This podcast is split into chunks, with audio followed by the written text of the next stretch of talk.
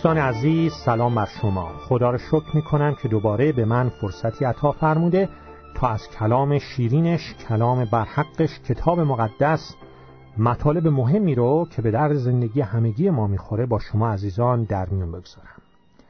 اگه به خاطر داشته باشید در فرصت قبلی ما شروع کردیم به مطالعه از کتاب مقدس قسمت عهد عتیق یوشع فصل سوم. و گفتیم که ما می‌خواستیم در مورد این مطلب مطالعه بکنیم که چطور انسان می‌تونه خودش رو برای آینده آماده بسازه. چون آینده همیشه یه حالت ناشناخته و مبهمی داره می‌تونه باعث به وجود آمدن تشویش و نگرانی و ترس در ما بشه. اما اگر ما در درجه اول زندگی خودمون رو به خداوند عیسی مسیح بسپریم شخصا و قلبا از گناهانمون توبه بکنیم و به عیسی مسیح به عنوان خداوند و نجات دهندمون ایمان بیاریم و بعد بر اساس اصولی که کلام خدا میگه زندگی کنیم به خصوص اصولی که در این فصل سوم کتاب یوشع داریم مطالعه می‌کنیم اون وقت آینده هیچ لزومی نداره که ما رو بترسونه بلکه اتفاقا آینده می‌تونه خیلی تجربه شیرین و تجربه دلنشینی باشه و ما می‌تونیم با مسائل آینده ناشناخته با پیروزی که در قدرت مسیح هست روبرو بشیم. به شرط اینکه زندگیمون بر طبق اصول کلام خدا کتاب مقدس باشه. و ما مطالعه می‌کردیم از کتاب یوشع فصل سوم گفتیم در کتاب یوشع فصل سوم شما با یک روز بزرگی در تاریخ قوم اسرائیل روبرو میشید. روزی است که خداوند کار عظیمی رو در زندگی قوم اسرائیل انجام میده. من فقط به منزله مرور بعضی از نکات مهم مطالعه قبلی رو با شما عزیزان در میون می‌گذارم. گفتیم که چهل سال از زمانی که قوم اسرائیل از سرزمین مصر بیرون آمده بودند گذشته خداوند اونها را به طرز عظیمی به طرز شگفتانگیز و معجزه‌آسایی از مصر نجات داده بود چهل سال قبل در تحت رهبری حضرت موسی و اکنون چهل سال از اون زمان گذشته. موسا فوت شده یوشع جانشین حضرت موسی شده در رهبری خداوند و اکنون اونها رسیدن به لب رود اردن و در اون طرف رود اردن سرزمین موعود سرزمینی که خداوند بهشون وعده داده بود سرزمین زندگی کردن در پری برکات خدا قرار گرفته. اما برای رسیدن به اون یک مانع بزرگی سر راهشون هست و اون رود اردنه. یک رود بزرگ و خروشان. و خداوند در فصل سوم کتاب یوشع به قوم اسرائیل این وعده رو میده که فردا در زندگی شما کار عظیمی می‌کنم. در از این چهل سال گذشته قوم اسرائیل اگرچه از مصر نجات پیدا کرده بودند اما در پیروزی خداوند زندگی نمی‌کردند. چون به وعده خداوند شک کردند از فرمان خداوند که چهل سال قبل گفته بود بروید وارد سرزمین کنعان بشید و اون سرزمین رو به شما دادم سرپیچی کردند. چهل سال در سرگردانی در صحرای سینا به سر بردن. چهل سال در شکست بودن. اگرچه نجات را پیدا کرده بودن. این مثل وضعیت خیلی از ایمانداران مسیحیه. نجات آسمانی رو داریم اما در پیروزی خداوند عیسی مسیح زندگی نمی کنیم ولی حالا بعد از چهل سال وقتی در لب رود اردن قرار گرفتن خداوند بهشون میگه فردا همه چی عوض میشه. و ما می‌خواستیم ببینیم که چه چیزی بود که باعث می‌شد چهل سال زندگی در شکست یک شبه عوض بشه.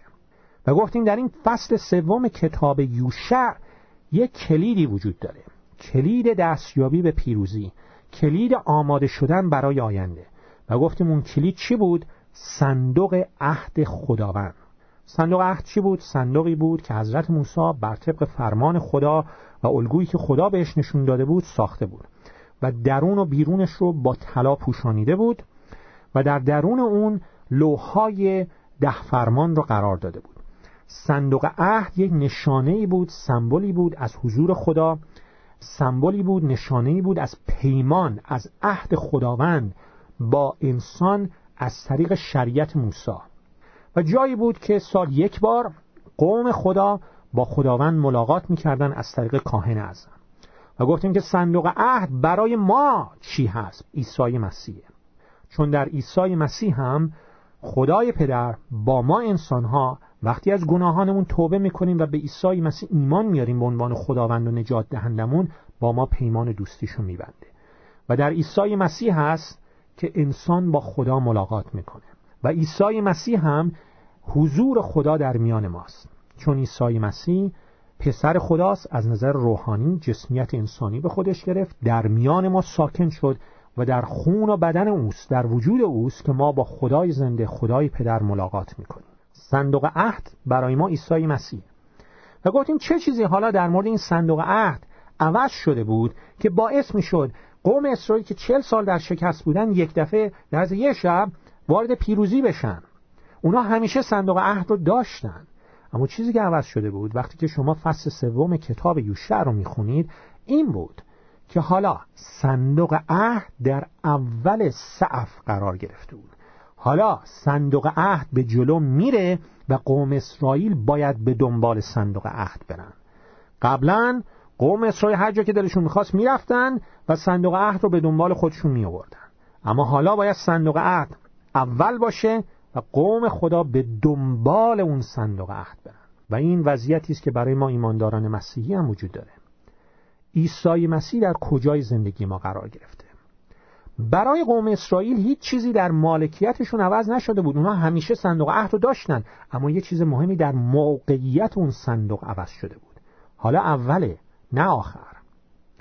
برای ما ایمانداران مسیح هم ما عیسی مسیح رو داریم حضور مسیح از طریق روح القدس در زندگی ما هست. چیزی در مالکیت ما لازم نیست عوض بشه.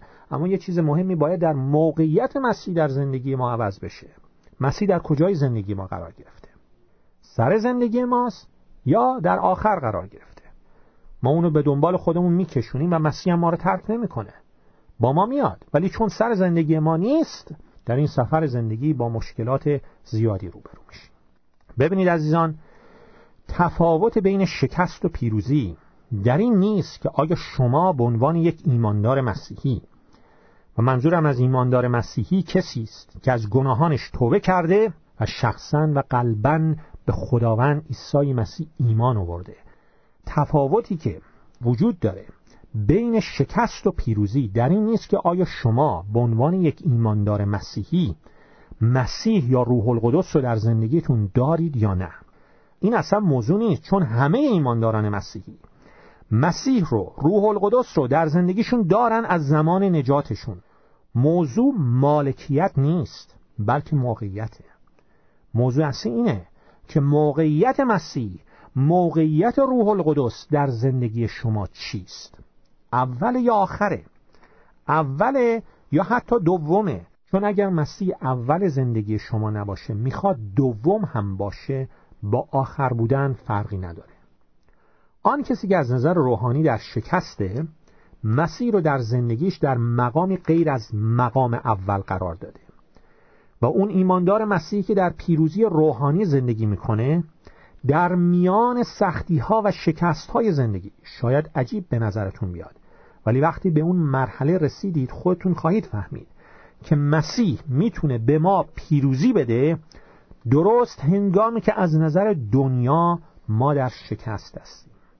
اون ایماندار مسیحی که در پیروزی روحانی زندگی می‌کنه فرقش با دیگران اینه که اجازه داده مسیح در تمام جنبه های زندگیش نه در بعضی هاشون بلکه در تمام جنبه های زندگیش مقام اول رو داشته باشه. تا همانطور که پولس رسول در کلوسیان فصل اول آیه 18 هم میفرماید تا تنها مسیح در همه چیز مقام اول رو داشته باشه. حالا می‌خوایم با فیض خدا از این فصل سوم کتاب یوشع سه چیز رو در مورد پیروی کردن از مسیح با شما عزیزان در میان بگذارم. سه برکت. وقتی که شما مسیح رو در اول زندگیتون قرار می‌دید و حاضر میشید از او پیروی بکنید. اول پیروی کردن از مسیح به زندگی شما جهت میده. وقتی که بایستی در زندگیتون از تجربیاتی بگذرید که قبلا از اونها عبور نکردید. بایستی از جاده هایی در زندگیتون عبور کنید که نقشه برداری نشدن. تو آیه چهارم از فصل سوم کتاب یوشع می‌خوانیم که میفرماید و در میان شما و آن صندوق عهد مقدار دو هزار زرا یعنی حدود یک کیلومتر فاصله باشد و نزدیک آن نیایید. چرا؟ یکی از دلایل اینه که اگر هجوم می آوردن و همگی نزدیک صندوق عهد می اومدن اونهایی که در عقب بودن نمی‌تونستن صندوق عهد را ببینن و ممکن بود که از راه اشتباه برن. و به این علت آیه چهارم میفرماید و نزدیک آن نیایید تا راهی که باید رفت را بدانید زیرا که از این راه قبلا عبور نکرده اید. شما از راهی می‌خواین عبور کنید که قبلا از اون عبور نکردید. نقشه برداری نشده. کاملا تازه است. این تجربه را قبلا نداشتید. یه تجربه تازه ایه. دو چیز خدا به قوم اسرائیل در مورد صندوق عهد میگه که در مورد مسیح هم صادقه. تو آیه سوم اولین چیزی که میفرماید اینه. اول اینکه چشمانتون رو بروی اون متمرکز کنید تا بتونید اون رو ببینید در مد نظر داشته باشید و دوم باز هم از همون آیه سه وقتی که دیدید داره حرکت می‌کنه به دنبالش برید.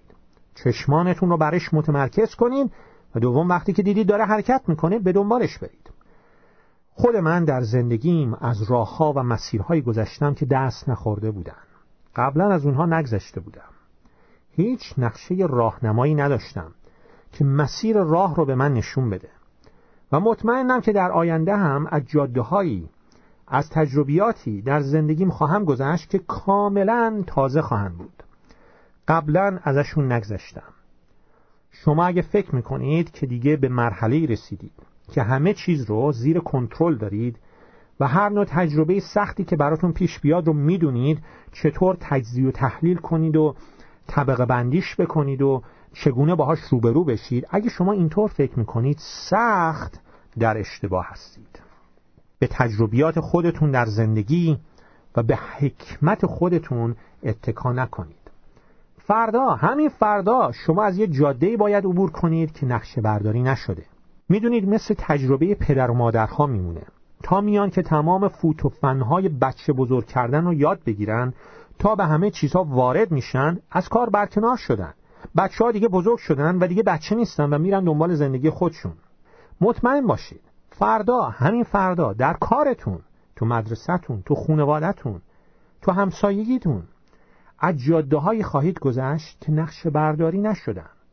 شما هیچ گونه نقشه راهنمایی در دست ندارید. و در این گونه موارد چیکار باید کرد؟ عاقلانه ترین راه و تنها راه اینه که آدم دنبال کسی بره که راه رو بلده. کسی که قبلا از این راه گذشته و می‌دونه چی در جلو هست چی در پیشه. و این شخص کیه؟ فقط و فقط خداوند عیسی مسیح. برای همینه که انجیل مقدس در ابرانیان فصل دوازده آیه دوم میفرماید به عیسی که ایمان ما را به وجود آورده و آن را کامل میگرداند چشم بدوزیم. به عیسی که پیشوای ماست خداوند ماست در جلوی ما میره چشم بدوزیم. مسیح می‌دونه چی در پیشه. او می‌دونه که مسیر این جاده نقش برداری نشده چجوریه چون او خداونده. چشمانتون رو برو بدوزید در تمام اوقات و نگذارید هیچ چیزی بین شما و او قرار بگیره. نمی‌دونم این قسمت از کتاب مقدس رو یادتون میاد در تورات حضرت موسی در پیدایش فصل دوازدهم وقتی که خداوند ابراهیم رو می‌خونه و بهش میفرماید که از سرزمین پدریت بیا بیرون و برو به سرزمین دوری که من به تو نشان خواهم داد. تا حالا دقت کردید که خداوند به ابراهیم نمیگه که به کدوم سرزمین به کجا می‌خواست بفرستدش. آیا می‌دونید چرا؟ چرا خداوند به شما نمیگه که چی در پیش است؟ چرا خداوند به شما نمیگه که به کجا دارید میرید؟ چرا خداوند به ابراهیم نگفت که به کدام سرزمین داره میفرستدش؟ برای اینکه اگه بهش گفته بود ابراهیم تمرکزش رو میگذاشت روی مقصد روی اون سرزمین به جای که بر خداوند بگذاره. خداوند مخصوصا ابراهیم رو در این مورد در تاریکی نگه داشت. تا بدین ترتیب ابراهیم مجبور بود که چشمانش رو بر خداوند بدوزه نه بر مقصد. این تاریکی خادمی بود که خداوند به زندگی ابراهیم فرستاده بود. چون برای بعضی از ما لازم که در تاریکی باشیم تا زیبایی و نور و درخشندگی عیسی مسیح رو بهتر ببینیم. اگه شما همین الان در سفر زندگیتون احساس می‌کنید که در تاریکی هستید هیچ فکری ندارید که کجا دارید میرید. نمی‌دونید چی داره در زندگیتون اتفاق میفته یا چرا؟ این بدبختی ها مسائل و مشکلات داره سرتون میاد. و هی دعا می‌کنید که خداوندا چرا به من نمیگی چی در پیشه؟ چرا به من نمیگی که چی در زندگی من اتفاق میفته و چرا این چیزا دارن برای من پیش میان؟ جواب سوالات شما اینه. خداوند مخصوصا به شما جواب نمیده. مخصوصا نمی‌خواد شما بدونید که چی در پیشه. چون اگه به شما می‌گفت شما چشمانتون رو از او بر میداشتید و بر شرایط و اوضاع و مقصد آیندهتون تمرکز می‌کردید. ولی وقتی که در تاریکی هستید مجبورید که به مسیح بچسبید و چشمانتون رو بر او متمرکز کنید. در کتاب مقدس قسمت عهد عتیق در قسمت دوم تواریخ باب بیستم ما با یک ماجرای خیلی جالب و با یک آیه بسیار زیبا روبرو میشیم. وضعیت در فصل بیستم کتاب دوم تواریخ از عهد عتیق اینطور هست که دشمنان قوم اسرائیل با سپاهیان بسیاری داشتن بهشون حمله می‌کردن و شهر اورشلیم رو می‌خواستن محاصره کنن و پادشاه اسرائیل در اون موقع یه مرد خدا بود به نام یهوشافات. یهوشافات دعا و روزه می‌گیره. میره در حضور خداوند و در آیه دوازدهم می‌خونیم که به خداوند میفرماید خداوندا ما را برای مقابله با این گروه عظیمی که برای جنگ بر ما میآیند هیچ قوتی نیست. ما اصلا قدرت مقابله با این همه لشکریان دشمن رو نداریم. اگه قدرتی داشتیم شاید می‌دونستیم که چی کار بکنیم ولی قدرتی نداریم. اما می‌دونید اگه قدرتی داشتن اگه می‌دونستن که چی کار باید بکنن شاید دعا نمی‌کردن شاید روزه نمی گرفتن می‌دونید اشکال در همین جاست. اما چون ما را برای مقابله با این گروه عظیمی که بر ما میآیند هیچ قوتی نیست و ما نمی‌دانیم چه بکنیم چشمان ما به سوی توست. ببینید عزیزان گوش کنید. من هیچ کاری ندارم که شما که دارید به این پیغام گوش می‌دید با چه مسائلی روبرو هستید؟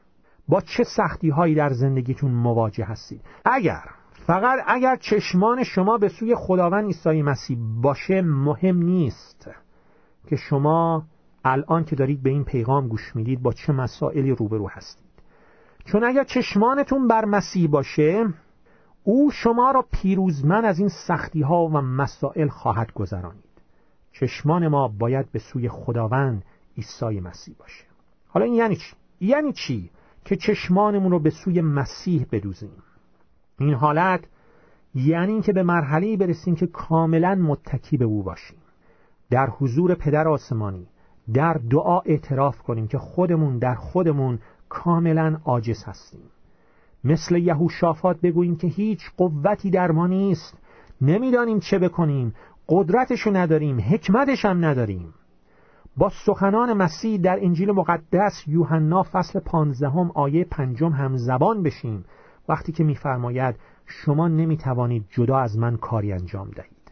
به خداوند اعتراف کنیم که خداوندا من در شرایط سختی هستم که هیچ قدرتی برای حلشون ندارم. عاجزم کاملا به تو متکیم. این یعنی دوختن چشمان بر مسیح. و چگونه میشه در عمل هر روزه این کار را کرد؟ از طریق کتاب مقدس. از طریق کتاب مقدس.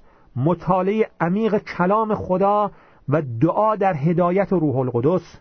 چشمان خودتون رو هر روزه بر مسیح بدوزید.